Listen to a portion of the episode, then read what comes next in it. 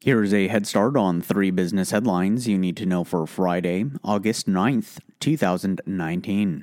Broadcom plans to acquire Symantec's enterprise security business. The semiconductor and infrastructure software solutions company announced that it has entered into an agreement to acquire Symantec's enterprise security business for $10.7 billion. The all cash deal looks to help Broadcom expand its infrastructure footprint. The company stated in a press release that it expects the transaction to help drive over $2 billion in sustainable, incremental, or run rate revenues and approximately $1.3 billion of pro forma EBITDA. Adidas shares an update on its second quarter performance. The sportswear company announced a few updates to its Q2 performance, which include an increase in currency neutral revenues of 4%, growth in most market segments, and its net income from continuing operations increased 10% to 462 million euros.